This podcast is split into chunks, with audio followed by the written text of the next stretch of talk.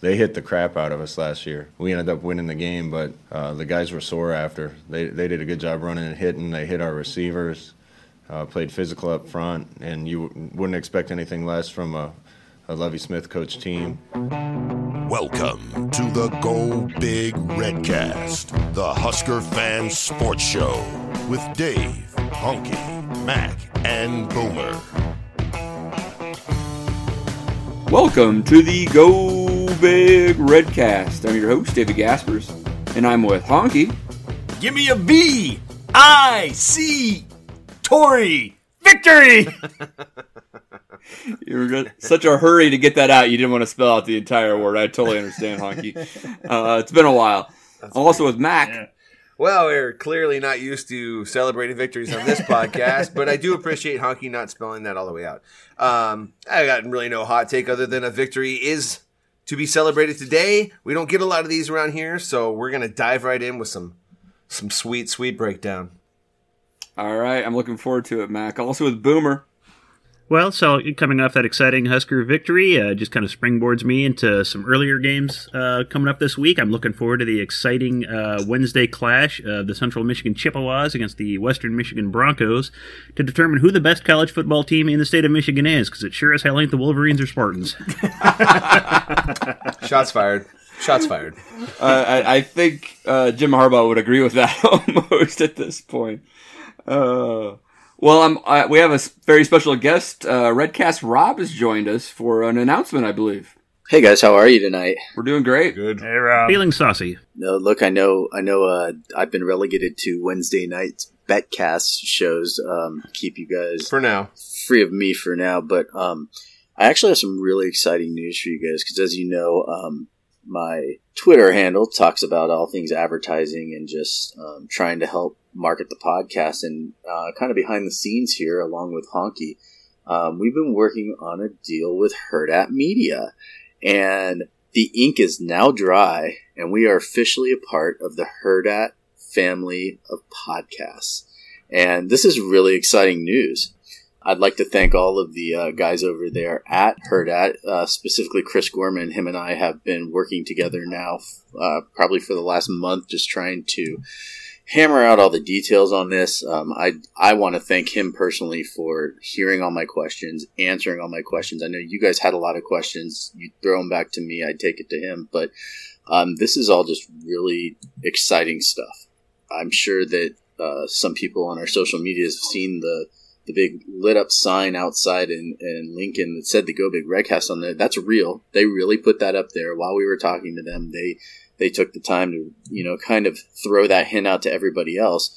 But the best part about it was you know there's there's just so many people involved over at Hurrdat. It's it's just great. Um, you guys have put in a lot of work. I want to congratulate you guys on that. I know you just did your 150th show, um, and every show is intelligent. It's well spoken. It's well thought out.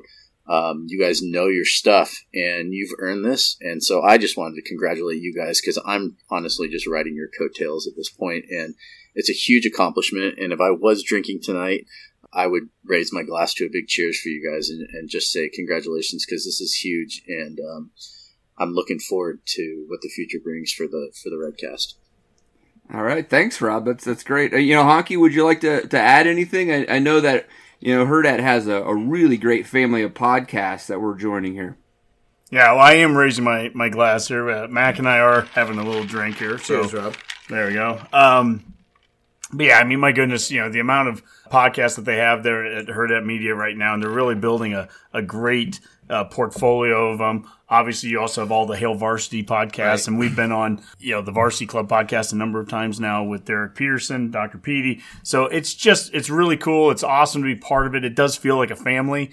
And when they said they welcomed us to the family, it truly felt like that. So, uh, you know, we don't talk about ourselves like this a whole lot, but this is one of those moments where it is kind of a, a second to take a, a a step back, breathe, and go, oh my gosh, you know, these 150 plus shows now have actually led to something like this. Really cool. Well, and I'm happy for Hurrdat too because you know they worked they worked really tirelessly with us to you know make sure they added as good of a top notch fan podcast as they could to their network. I mean that showed dedication to them to their to their advertisers and sponsors that we want you to get the best fan podcast out there. You know, we step in. You know, we're happy to help. That's what we're here for. And we are high maintenance, Dave. I, mean, mean, that is one thing. I, I want I want green M and M's. Okay, savage bougie. Okay, that's that's kind of how we live our life. That's a Redcast motto. That's that, by the way, that's going to be one of the shirts we offer on our new merch line. You know, so savage bougie Redcast. That's what it's going to say. Well, my favorite my favorite part about all of this is that I think I don't even remember. It was like on the end of September, and I I get weird messages sometimes in my DMs just from some of the snarky comments I'll, I'll make on Twitter, or just you know a listener like will DM me and be like, "Hey, how do I get this question to to the guys on the show to so that they'll answer? Can you tell them that I'm trying to get this question answered?" And I get it, and it's from this Pat Safford, and I and I start texting you guys. I'm like, "Have you guys ever heard of this guy? Because he is like, well, he's with Hurrdat and Hail Varsity, and it was like." I didn't get a response for like ten minutes from you guys, and normal, that's not normal for our for our text thread. There's usually a response at some point, and all of a sudden, you it was just kind of like, Rob, you're an idiot. Like, what do you mean? Have we heard of Hail Varsity? and and and it just started to click to me, and I'm going, is this real? Um, so I I messaged him back, and we started going back and forth, and I just can't tell you how hospitable these people are, how nice they've been uh, through the whole process, and they approached us, which was really cool because it just again speaks volumes to the quality of work you guys are doing. Yeah, it was nice to have someone approach us the outside of the Ukraine. You know, for for, for a We're big in you know? Russia. Well, it is the Go Big Redcast. They it's, it's just actually they're confused with the search, you know, and they oh yeah, that's true, Dave. Dang it! Why didn't we think of that? yeah.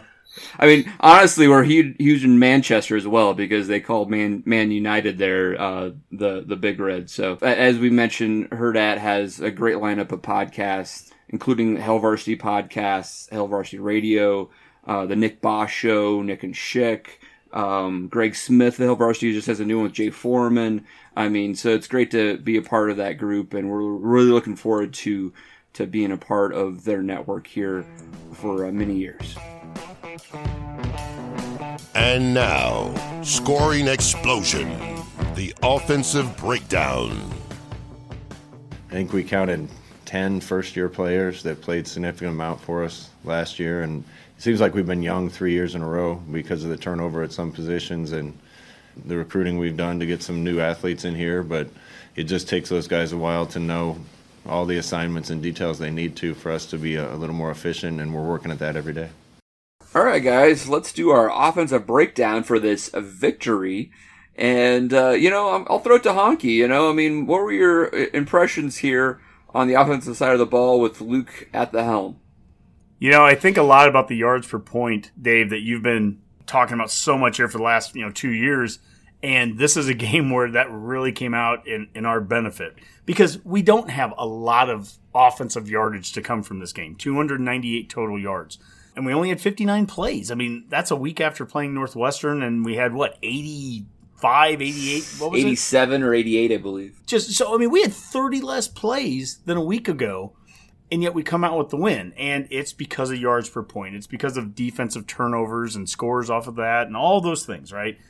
Let's get back to the offense. Luke, it was his first game.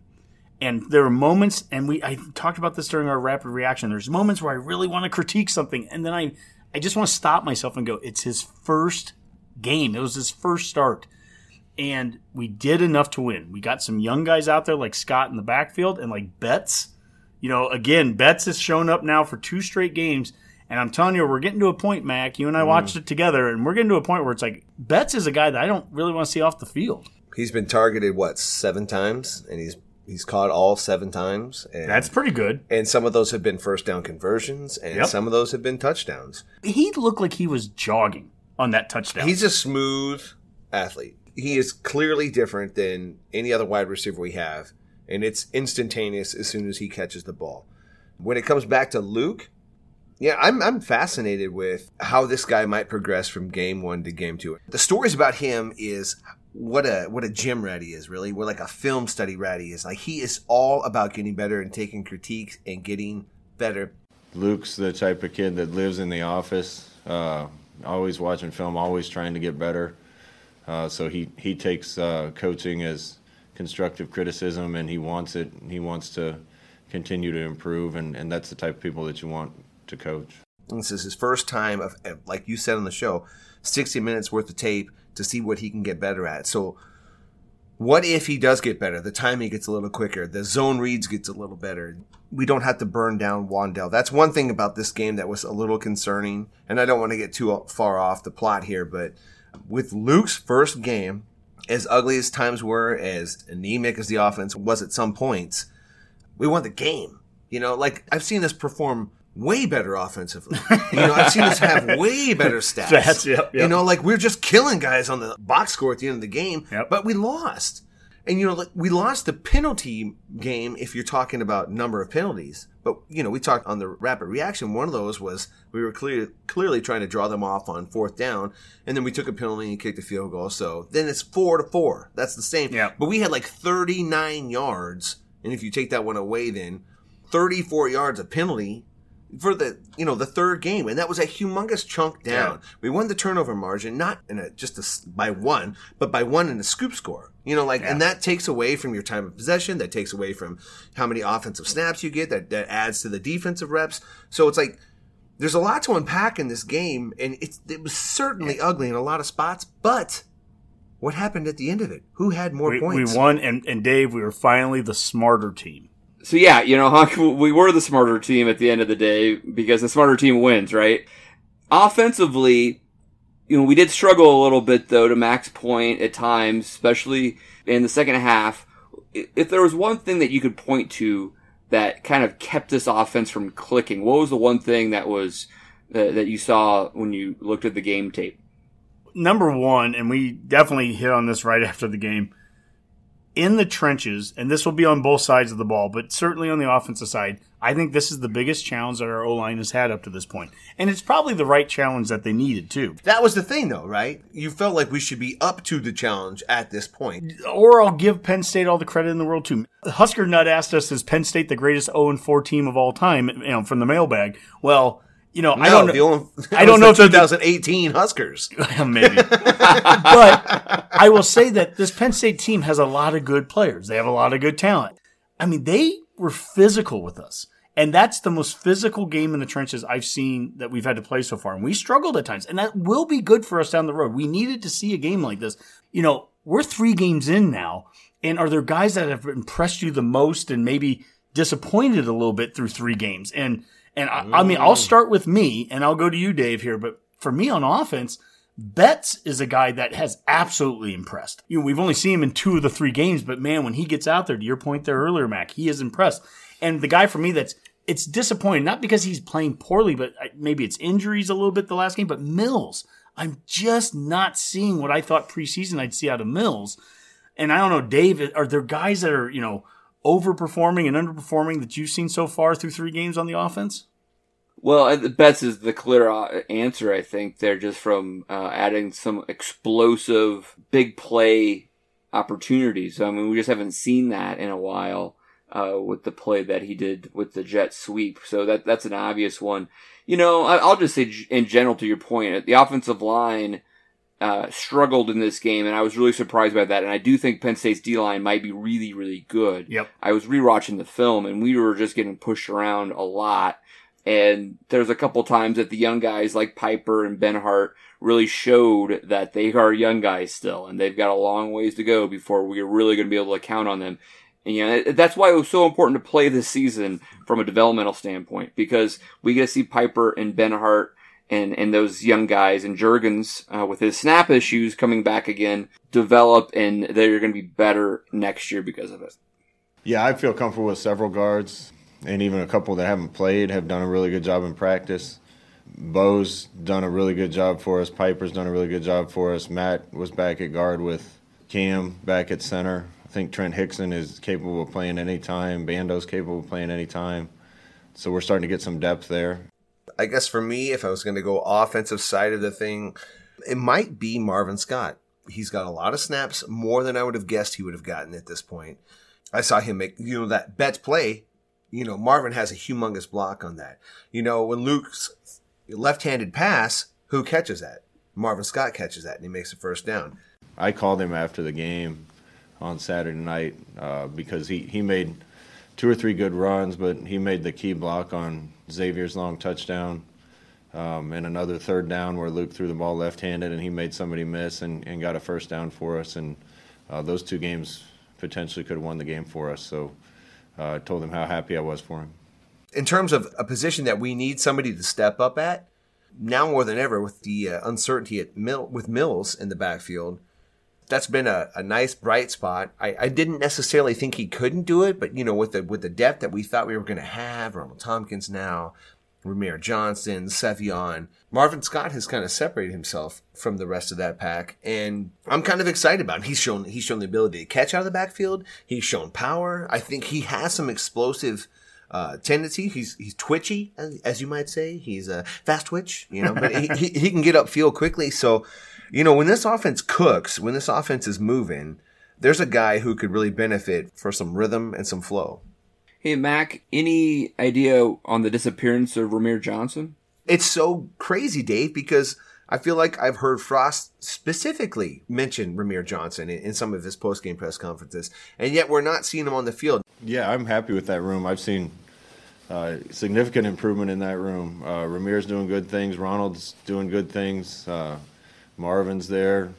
Uh, Sevion's been nicked up a little bit, but coming back.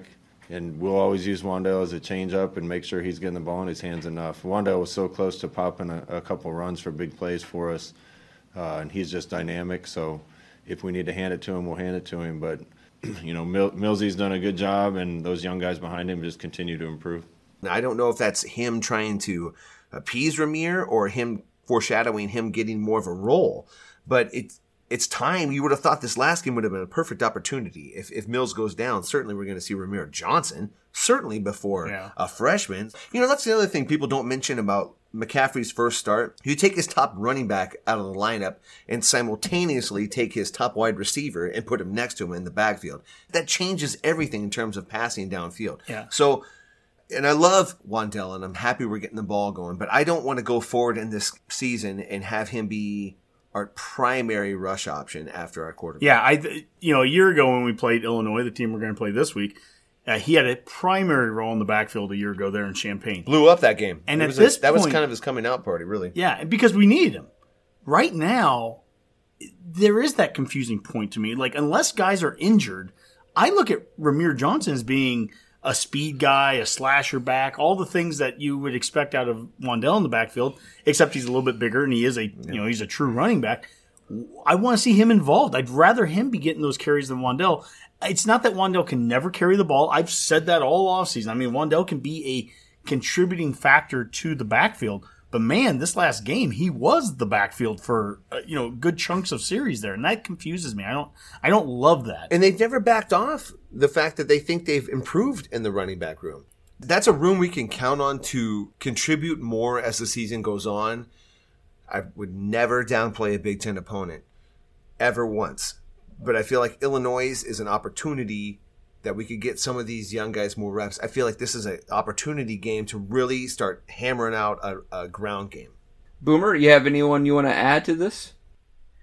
Well, a lot of those, you know, were, were guys I'd, I'd thought about talking about first. You know, um, you know, with Mills again, I don't know if it's any fault of his own. It could be injuries. It just could be scheme at the time. I just thought we'd see a lot more of him to start the season.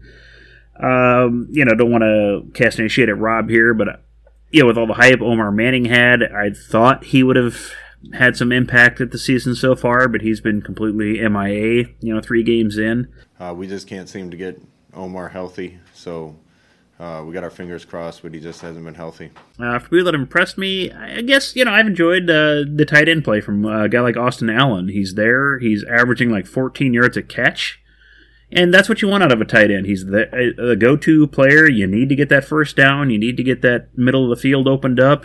He's been reliable, couple catches a game, and that's one of those things we've heard from Frost. That we're going to get to see more of that from his offense, and we're kind of starting to see hints of that. A couple other names that I'd like to see have uh, some better games going forward would include uh, Travis Vokolek, who I think we thought a lot of coming into this year might be a big game changer. Um, obviously, Jack Stoll's injury goes out. You think Vokolek might really step in, but it's really been Austin Allen that, that took that over. And then, you know, I mean, I love Cade Warner, great captain. He's got to catch uh, footballs, whatever they look like, thrown to him, especially in the end zone. He knows that. We all know that. I think he'll have another opportunity to catch one of those TDs. He he just gotta gotta hold on to it. Boomer, uh, let's talk a little bit about the uh, yards per point stat that we've talked about so much here. Against Northwestern, it was a stat that indicated that we were really inefficient. We had um, 500 yards of offense and only 13 points or whatever it was, um, 400 yards of offense. Uh, it, we flipped the script here a little bit in this game, and, and that's how we came out with the W. Yeah, this week was a prime example of how uh, important those turnovers are and winning that field position battle, or just getting yourself in in a place to make it easier on your offense to score points. Um, I think we averaged uh, about 9.9, you know, yards per point. Which, if you would extrapolate that over an entire season, if you could do something like that, that's putting you in the top 10 you know that's akin to what Wisconsin's doing, and they're turning out points like mad in, in their two games and making it real, making it look real easy. So when you can set up those kind of short fields for yourself, uh, I mean, when you think about it, what are our defense scored seven points in their own? They, you know, got us a turnover, which led to a field goal, and they got the ball back at the end of that second half, or excuse me, at the end of the first half. You know, forced a punt, got us the ball back, gave us another field goal to end that half. That's just free points essentially, and that's what you want your defense to do. That's just a great way to overcome those huge drives from Penn State. Um, you know, when they're driving 80 yards and they're only managing three points or chewing up a bunch of clock. If we're able to score quick, they can't do it, and that just puts games out of reach, and that's kind of the thing you want to see. Yeah, Penn State was the opposite, right? Boomer, they had. Yeah, Penn State was pretty lousy in that game. They were about I think 17 some, you know, yards per point by my by my measure, you know, around that. And that's just terrible. Penn State's currently 126th in the country in red zone percentage, and the only reason they're 126 is there's four teams that haven't played a game yet. So they're really bad at red zone. They're like I think they're like 57% in the red zone this year. That's bad. Well, Boomer, you mentioned red zone, and we had a couple of uh, questions that came into the mailbag here that were red zone related. One of them from Zach Sempek who said, "What does NU need to do to produce better in the red zone?" Uh, our favorite uh, mailbagger, uh, Richard Fitzwell, he said the basic premise of Frost offense is sideline to sideline, spread the defense out, make them uh, defend 55 yards wide as well as 100 yards long. Well, why does it seem like when they're in the red zone, everything is inside? And he referenced the Wan'Dale's three inside runs. Uh, Dave, you know, it seems like we're able to use all the field, you know, in those 60 yards between the 20s, but we get into those red zones and sometimes it seems like we compact things a bit. You know, is there something that we need to do? How do we open things up more, I guess, so to speak, inside that red zone? What do you think? It's a really good question. I think it's one the coaching staff is having to ask themselves right now is how can we uh, get better at this and get better at it quickly? you know, part of it I think was, and, and Frost alluded to this in the post game presser, is they were very conservative in their play calling. Uh, they didn't want to make a mistake and turn the ball over and give points away. And, uh, you know, we were effective in, it was interesting. Like, we would have a couple of runs that were effective in between the tackles, but we'd go back to the well. We wouldn't do anything else. And it got a little bit too predictable. And it is frustrating that it feels like with Luke's mobility that we don't roll him out, um, try to find a tight end release, that type of thing, um, for at least one of the uh, three or four plays that you get inside the 10 yard line. And I mean, maybe that's going to evolve here and evolve quickly because we need, do need to figure out how to score in the red zone. Um, because we're not going to be able to win games like this every time. Yeah, you bring up uh, Luke there, and Dave, we had a lot of questions from the mailbag, so I'm trying to throw them in where I can. I like it. I like it. we it. had one from Gilf, who uh, sent us one a couple weeks ago. And speaking of the quarterbacks, he said, Are we expecting too much from a dual threat QB that really doesn't have an arm? I am a huge 2AM and Luke fan, but realistically, 60% for a 6'3 or under non throwing quarterback behind a, a 6'6 line is expected, is what he was saying. So I guess his thinking is that you know, we, look, we're not recruiting Peyton Manning, so don't expect a guy that's gonna you know pick apart a defense. But he's like, are we expecting too much passing wise out of our QBs right now? Well, you can always point to someone like Russell Wilson, who's five foot eleven. Yep, and he can throw in the pocket just fine. How tall is Kyler Murray?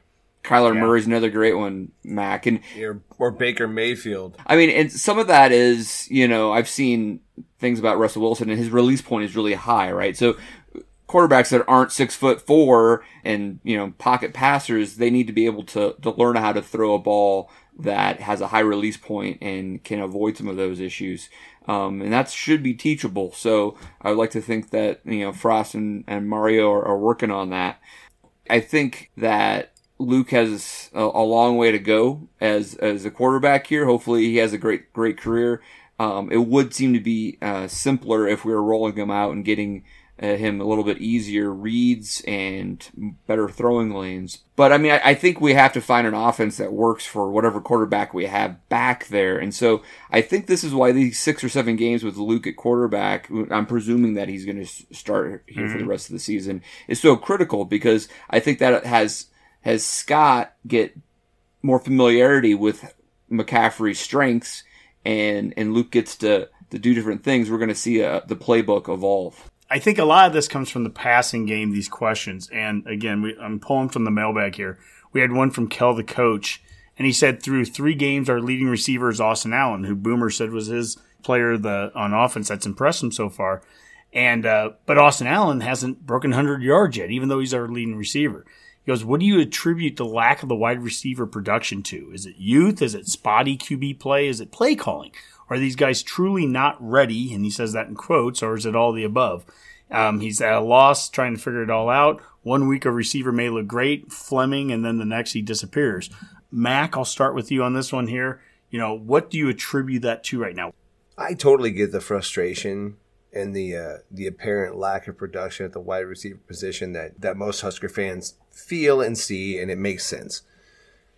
But I also haven't seen the plays where a quarterback pushes the ball downfield and makes a wide receiver try to make a play and then we're not coming up with it. I don't know that our wide receivers aren't completely open. I don't know that they're not making play that they're not capable of making plays downfield because it seems like every time we push the ball downfield, it's been a tight end. And so I feel like I've seen our wide receivers blocking better. You know, I see just a little bit I see from Zavier Betts. He's got some big play potential. And I would say the same thing with Fleming. Uh, Alante Brown's been on the field a lot, but he hasn't really made an impact on the offense. But there's another guy who's who's getting a lot of reps, who's been on the field a lot. It's just a matter of time before we get the ball to him. So it's a matter of it's a matter of function with inside the offense. It's a matter of a quarterback seeing him and forcing the issue a little bit. And once that happens, if the plays still aren't being made, if you're seeing a, a discrepancy in targets and production, then that conversation is absolutely warranted. And I'm, this isn't a call Cade Warner out show, but he's dropped two touchdown passes this year so far, and that's the wide receivers. That to me, has been the captain. Most, he's a captain. Well, that's to me has been the most disappointing of the wide receiver play because when I have seen Zavier Betts be targeted, he makes good plays, and when I have seen Marcus Fleming be yep. targeted, he makes plays. To me, it's a matter of time. It's a matter of tempo. It's a matter of decision making, and that's the kind of thing that you're hoping to see as McCaffrey progresses that we start incorporating these guys, or at least we'll have the answer as to why the wide receivers aren't producing. It's just too early for me. You know, Honky, maybe I'll, I'll throw this back to you in a, a little different way because I, I, I agree the frustration is there. Like, why can't we get some of these wide receivers out there and play every down, right? Mm-hmm. And maybe it, it's part of like how it's not just the playbook, but the the flexibility or the adaptive nature of Scott Frost and and how they call a play. It feels like, you know, with the whole check to the sideline type thing, trying to figure out what the defense is giving you, you have to have your personnel out there be able to run any play that he wants to get into at any given moment. And he's mentioned that a lot of these young wide receivers have missed time in practice. Yep. They haven't had all the reps.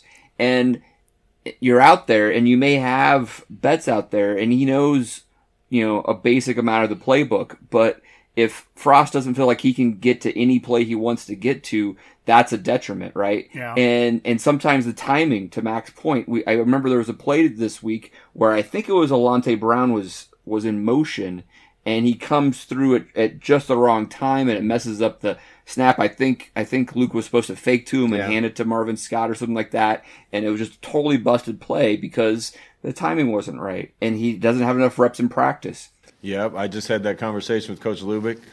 You know, playing playing some of these young guys. You know, there's just a couple blocks that we didn't block the right guy, or plays would have popped. Uh, a couple places where we weren't quite in the right place, in the pass game, missed a protection on a key third down right at the end of the game uh, with a young running back. So, man, those things. Uh, luckily, those things didn't cost us a game, but uh, you can't fix all those things in one day. So, all you can do as a coach is continue to teach and teach and teach and try to get those guys a little bit better every week.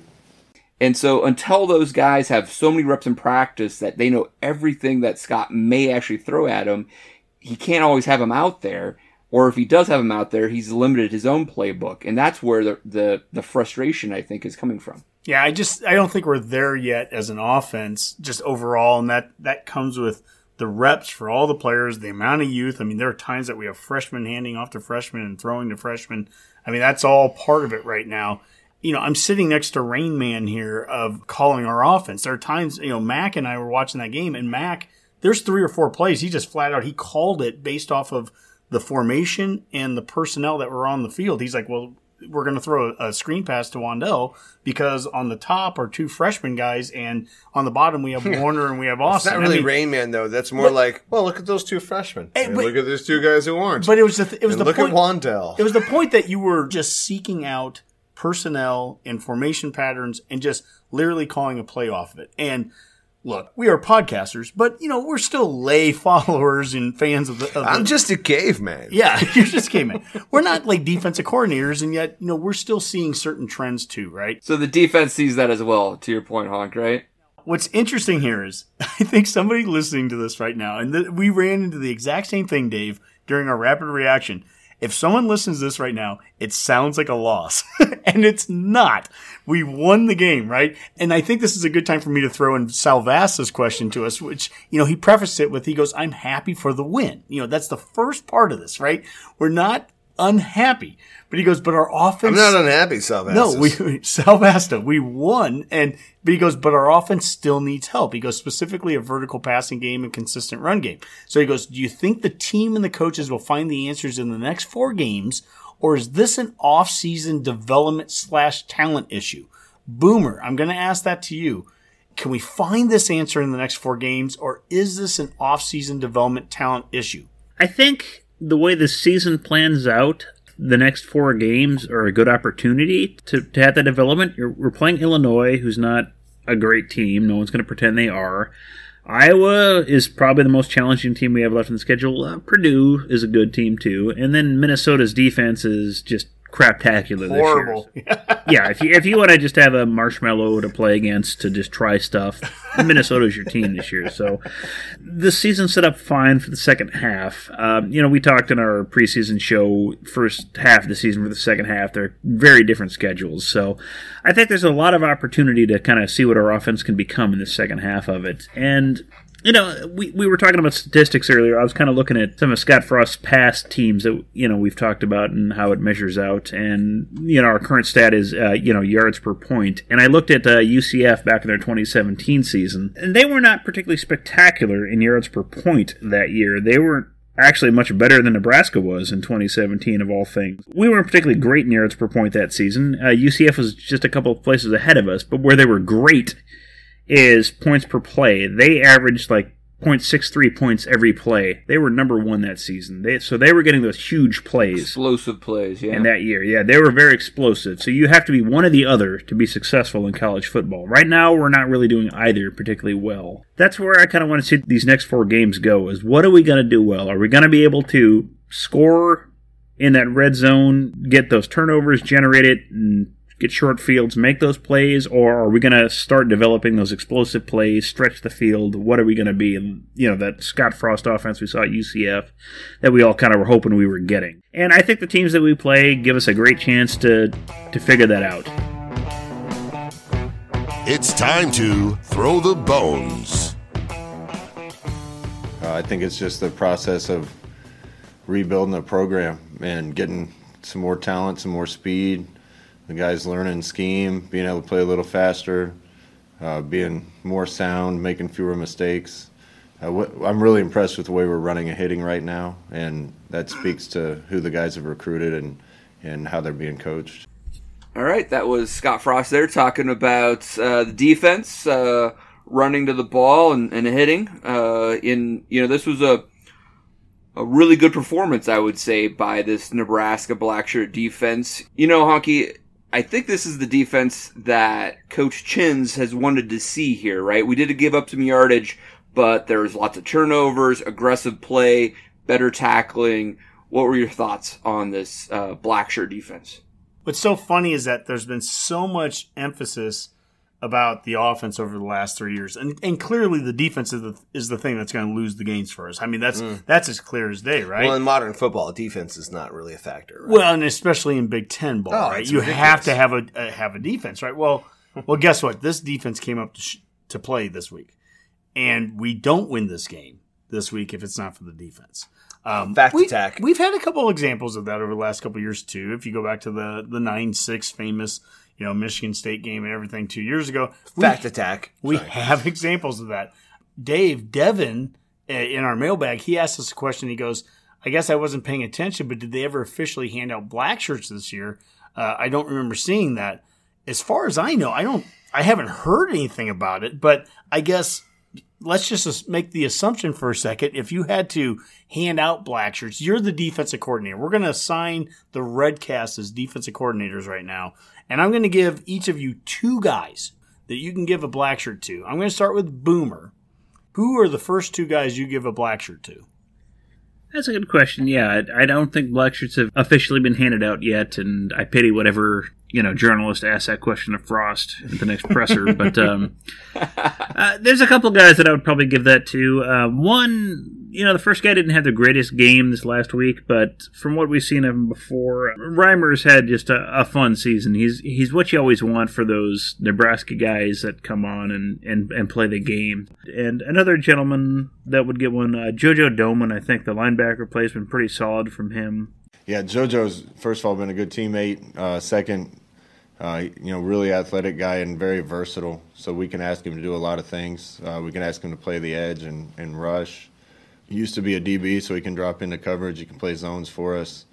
Uh, that's why he's out there so much because he can do so many different things. But uh, you know, JoJo's probably bugaboo before was just making sure he, his eyes were good and he was disciplined in the right place all the time. And uh, that's been a lot better this year. And uh, I think he's reaping the rewards of that. I think those are two great options right there. Uh, Dave, how about you?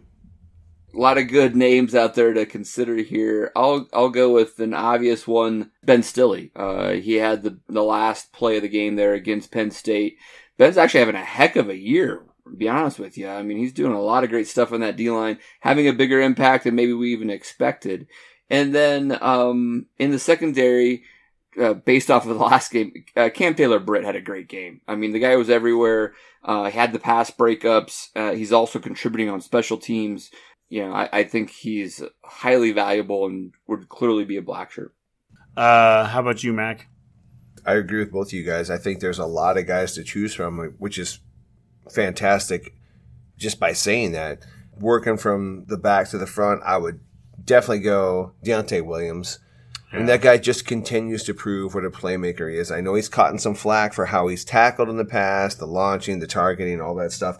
But that guy makes an impact every time he's on the field. Even the games he gets kicked out of, he causes fumbles. In the games he gets to play the whole time, he gets a strip sack. So it's like this guy, he's a legitimate prospect for the NFL playing in our in our secondary right now. You know, and on top of that, he's showing development and some maturity by Sure. the way he's playing. The coverage he he displayed last week, you know, getting in there and sticking a hand in there and, instead of destroying somebody, which you know, my heart wants him to destroy. You know, my heart wants him to tear hmm. heads off, but you know, logically, it's best to do what he did, and he did a fantastic job. He's evolving into that role. You know, he hasn't played that much football for us. At the end of the day, he hasn't played hardly any for us. So he continues to show what kind of player he is. And then just to move a little further up front, a guy that everybody seems to love to forget, but Collin Miller. And Collin Miller has played a ton of snaps for us. He's been very consistent. He's been Yep. stout. You know, and stout is about as good as calling a woman sturdy in terms of a compliment. but but he has been a very stout linebacker and he has been he's been reliable. You know, and I appreciate that about him. And I, he, a consistent play at the inside linebacker, actually, really the whole front seven this year has been a real hallmark of this team, and that's fantastic to watch. You know, I called uh, Mrs. Honky uh, sturdy once, and she punched me straight in the face, Mac. Yes, So you know that's She should have. Yeah, that's not an appropriate term. I think but- it's funny that you thought it's because she called you called her sturdy, but that's fine too. Um, you know, if I had to pick two guys, I would put on the black shirt list right now. Will Honas, Mm-hmm. which is one of the guys. And by the way, is it Honas or Honas? I've been told both. I've been told I've been saying it It's wrong. a, it's a hard in. well, Honas then. Yeah. okay, then Honas. I guess I'll just say I'm that. terrible at spelling. Okay, There's so- a comma, I'm sure. Yeah, I am awful with it, but but Honas. he was my preseason All Big Ten surprise pick. And he came out in the first game and he had two sacks against Ohio State. And, and, and overall, he just showed a lot of speed.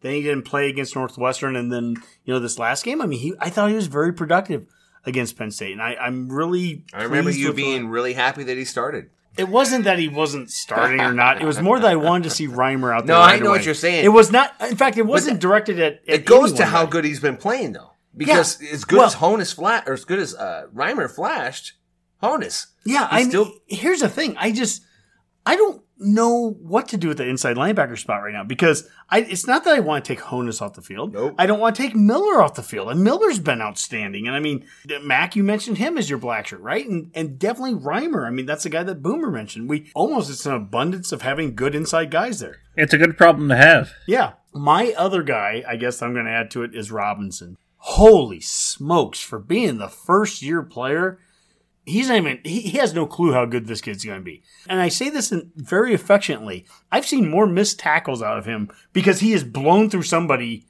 and then gotten in the backfield. He's like, oh my God, I'm there. And he misses the tackle on the guy that, you know what, he will figure it out. He will get that stuff straightened out.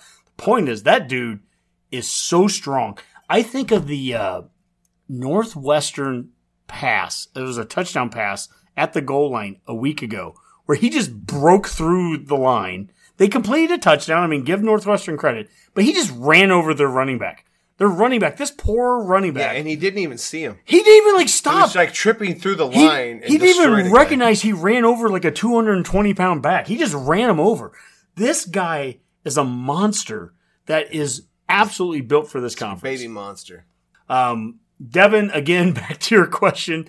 As far as we know, we're not positive they've handed out black shirts. Nothing's ever been said, but those at least are the red cast black shirts. And so, you know, I mean, I think uh, that's a good crew right there. Would any of you guys have a problem if they handed out the black shirts after this last game? Do you guys do you guys have that standard of well we have to hold a team to a certain amount or this and that or do you guys get exhausted with the pomp and circumstance of, of the black shirt handing out anymore? Yeah. It seems like since Bo Pelini's gotten here, it's it's got to be a thing. Just get them out They were there. handed out before the season started Yeah. under Osborne and McBride. Yes. Um, so I don't know why they wouldn't hand them out beforehand. Maybe they did, and they just didn't tell everybody. Maybe the, maybe it was a different approach this year. I don't know.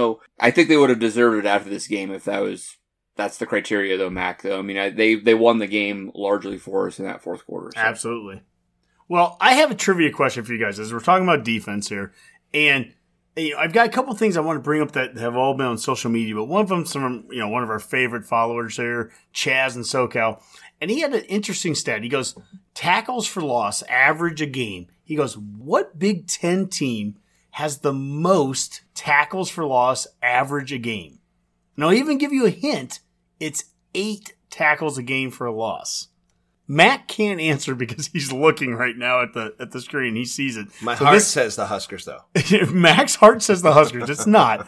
But Boomer and Dave, who has the most tackles for loss per game? Besides the Huskers in my heart. Jeez, I, um, I'll go by the, the obscure here. Obviously, it doesn't sound like it's Nebraska, even though I, I'd like to think it- it is.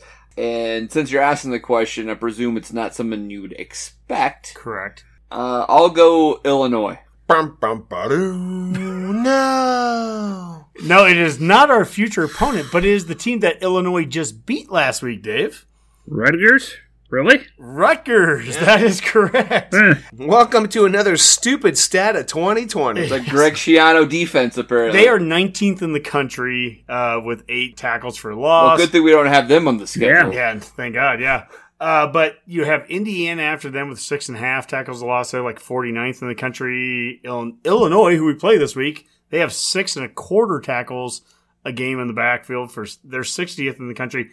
We are tied right now for 64th in the country with Iowa and Northwestern, and we have six tackles for a loss. So it- just kind of bizarre. Easily could be two more. I mean, at least two more. You know, If Ty Let- Robinson, okay, my say- guy, I love Ty. If Well, he, let's he- say- let's he made say- a couple of tackles in the backfield that he's missed. let's say would be it. Justin Fields' knee was down, Which it was. Yes. It's a loss. So let's say we make a sack when Garrett Nelson breaks through the backfield. Well, now that one's true. That you one's know, true. like that that happens too. But I mean, we've we've missed some opportunities to blow some guys up. I understand this is college football. Yeah. Well, we won a game, guys. well, let's talk about something else here. And I've got to give some credit to one of our favorite friends out there on, on Twitter, and it's the Husk guys. They tweeted about let's talk about the black shirts. And Dave, you can stop me at any point here because I'm just going to go through a bullet point of things that they wrote down. But every one of these is true, and I think it's totally legit. They faced 91 plays. Check. They were on the field for 36 minutes. Exhausting, they forced two game changing turnovers. unbelievable, They forced a fumble for a TD. They game had- changing, They had six tackle for losses and two sacks. impactful. They forced the benching of a quarterback. Holy cow! Changes They, the season. they held the best wide receiver Dotson to two catches. Irrelevant, And they had two massive fourth quarter red zone stops to win the game. unprecedented. Dave, follow that up. Oh, that's classic, guys. What are you guys, a comic team here? Um, yeah, I mean, those are all all True. true, I guess. Uh, you know, I mean, what? Not the best color man in the business for no reason. Well, if you give me a shot, I'm just. I guess I'm just joking. what what I want to highlight is, is, I mean, I always try to consume as much as I can. Uh, I always remember Max said one of our very early shows is like, you know, we're going to consume a bunch of content so you don't have to and just listen to us, right? And so I always try to take that to heart. And I was listening to some of the radio shows and they're talking about the, you know, 500 yards of offense that we, we gave up. And, you know, that's, there's room for improvement, you know, obvious statements like that. And it's, that's also true, right? We gave up a lot of yards. What I feel like we have to keep in mind here is that they were on the field for, what'd you say, Honk? 36 minutes? Yeah, it was like 36 to 24. It was And, and, and so once our offense gets going and can pull their own weight a little bit here in a second half of a game, if we would converted a few third downs, got, and got some first downs and held onto the ball longer in that second half, even if we didn't score, we could have taken off at least that last Penn State drive where they got that extra opportunity to tie the game again, right? I, I feel like a, a decent Scott Frost offense probably would have made this a stat line look different, where the D probably would have faced 70 some plays and only gave up 400 yards. But when you put them out there, uh, the defense is going to give up some some yardage between the 20s and then they buckle down and stop in the red zone. And that's how it's kind of supposed to work. And if the offense was functioning a little bit better in the second half, they would have had a, a few less plays to defend. Dave, I think that's a great point right there. Now, despite all the plays that they had there and all the yards, Nebraska, Mac, Nebraska still made them earn every one of those yards, right? I mean, this is the positive thing about the win, right? Yep. It was one time that the tight end got behind our corner that ended up being a 75 yard play. That was a big play for them. And, And there was another and there was another time where we had our true, well, our true, a red shirt freshman outside linebacker didn't fit a run and they gashed us again. So besides that, Yeah. they had to earn every single yard. And that's that, that's me also accepting the fact that I felt like their offensive line held their own against our defensive line. So like with even that being said, they had to work for every single yard down the field. They got a quarterback pulled. They got another one in there who got hit several times. Yeah, I don't think there's anything that brings energy to a team like success on defense and getting big hits and getting stops. Um, that inflates offenses, it inflates special teams, makes everybody want to play harder. And and like I said before, I think that's the thing I'm most impressed with the defense with the defense right now is the effort they're giving. I, you know, there's some big hits out there when you're on the sideline and listening to those collisions. If we keep doing that, you know, we'll get hit on some things, but defensively, you got a chance when you got that many guys uh, running the ball and and uh, delivering hits like that. I, I got to tell you, here's another thing about the defense that was impressive from week one to week two to week three. There's another example. So we mentioned Myles Farmer the week that, that Deontai Williams wasn't in. And there's a crossing route from the tight end from Northwestern, number zero. And, Yeah. and he came across the field and Myles Farmer smoked him with a with a forearm shiver, but Yeah, it was a legal hit. It was yeah, a legal hit. get It was fine. targeting or anything. And then you fast forward to this next week's game, And you see a very similar play by Deontai Williams. Had a chance to light somebody up, just did a nice job of kind of shouldering into him and knocking him down. True. You know, he did a great job in coverage, just being behind somebody and slapping a ball down. So, like, you're seeing an evolution of intelligence and intelligent play by the defense. Like, I'm, I'm trying to think, how many defensive penalties did we have? I can't even think of that right now. I mean, No, that's a really good question. they, they had a targeting call that they had at one It point was taken on- away. Yep. And and Farmer had a pass a PI, Yeah, which I think was a little bit bogus because he was turning around. He just didn't quite get there. you know, but in terms of like a play of effort, like so, so Farmer had the PI, Yeah. And and that was, but that was more of an effort play, and that you were talking about a young guy, and it was, you know, he was fighting for the ball. Maybe you don't get the head turn quick enough, but I can live with those. Yeah, but Mac, that's the thing right there. We can all live with effort, and especially on defense. Effort penalties on defense are completely different than just uh, you know lack of focus or lack of technique penalties too. We talked about this with last year's Minnesota team. They had terrible the first couple three games. They won barely against lesser opponents, but they won.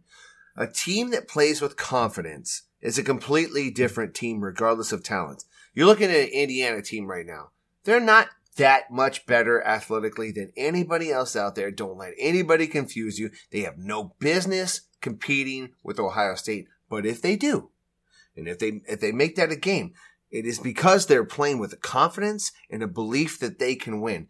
And that's the kind of margin that you need to take your to take your team from a competitor to a champion. You Yep. have to believe you Yep. can win. And and that's a Indiana's a team right now that believes they can win. Anything can happen. Yep. So like that's the difference with with college football. And that's what maddens me when when people try to tell me how good Nebraska can be. You have no idea. You you're absolutely blowing smoke up I'll tell you what. I'll to, tell you to what. make that happen. Nebraska in the third quarter of the Penn State game, I think we were scared at times. I think we thought that they were going to come back and beat us. I think that, that I don't thought- think that was the whole team. I, I'm not. Well, you, you may be right, but I think that that's part of this. Like, Because I, I, we had- I well, don't think my- Luke McCaffrey thought that. my my point is that seven of eight games we've lost, and at some point you have to end the streak. And whether every guy on the team thought they were going to win it or didn't win it, at the end of the day, it doesn't matter. We won it at the end, and certain guys stood up, and it was you know Cam Taylor Britt not going to pass down the end zone. It is Ben Stille, the guy who I said a week ago I would take off the field on third down in rush situations. I said that and he's the guy throwing their QB down on that last play. Guys, individual players had to step up in key situations to end that game and just say, "This is it. We're done with this game. We were up by on you guys by 21 points, and, a wins, sh- wins are wins are and we so, got the win. And wins now are that so impactful. and now that we have that win, let's go and beat Illinois, fellas. I like it. I like it. All right, let's get into our parting shots and our predictions. I'll start with Boomer. Well, uh, parting shots, I guess. Uh, first thing I had, Honky, you'd asked for trivia questions earlier uh, before we started the show. What is the significance of the 1892 Nebraska Illinois meeting? Hmm. Oh man, that's a great question, Boomer. It, I have no idea. I'll guess it was the first uh, Big Ten opponent that we played. Now we played Iowa probably for that. You're in the right direction there, Dave. That is actually the first non uh, or out of state team that Nebraska ever defeated. Oh, It was Illinois in 1892, six to zero. George Flippin was on that team, and they were able to win that game. So, uh, that's great. cool. so we have a we have a long history with Illinois, and usually we curb stomp them. So that's good to know. That's good enough. Prediction wise, Illinois is not good. I, I I don't see a lot out of them this year. So let's just say 31-17. 31-17. All right. Right around that point spread of uh, 14 and a half, I believe it opened up at, and I've already seen it go up to 15 and a half. Really surprised about that. All right, uh, Mac. I'm gonna say Luke goes time and a half on his last score, and it's gonna be 45 to I'll say 21. 45-21. All right, sounds good. All right, and Honky. This is a game that we need to get some guys out there on the field. By the end of the game, they're going to be backups. They're going to be, you know, this is a depth kind of building game. I'm just going to say, just for the sake of it, I'll say 38 to 17, but this needs to be a, a comfortable win. All right, sounds good. Well, um, you know, I'll, I'll believe it when I see it. This team doesn't seem to make anything comfortable. Um, last year we should have also beat Illinois by multiple touchdowns, and I think it was a four point advantage. We have beaten Illinois by multiple touchdowns in other years, um, so it's it's out there. If this is the the game to do it, um, that'll be great. The point spread, like I mentioned, uh, around two touchdowns. When I first saw that, I thought it was too high uh, because I just haven't. This team hasn't proven to me that they can actually win by two touchdowns. So I'll go Huskers thirty-five, Fighting Illini twenty-seven. Well, I think that will do it. Let's call that a Go Big Redcast. Go Big Red. Big Illini.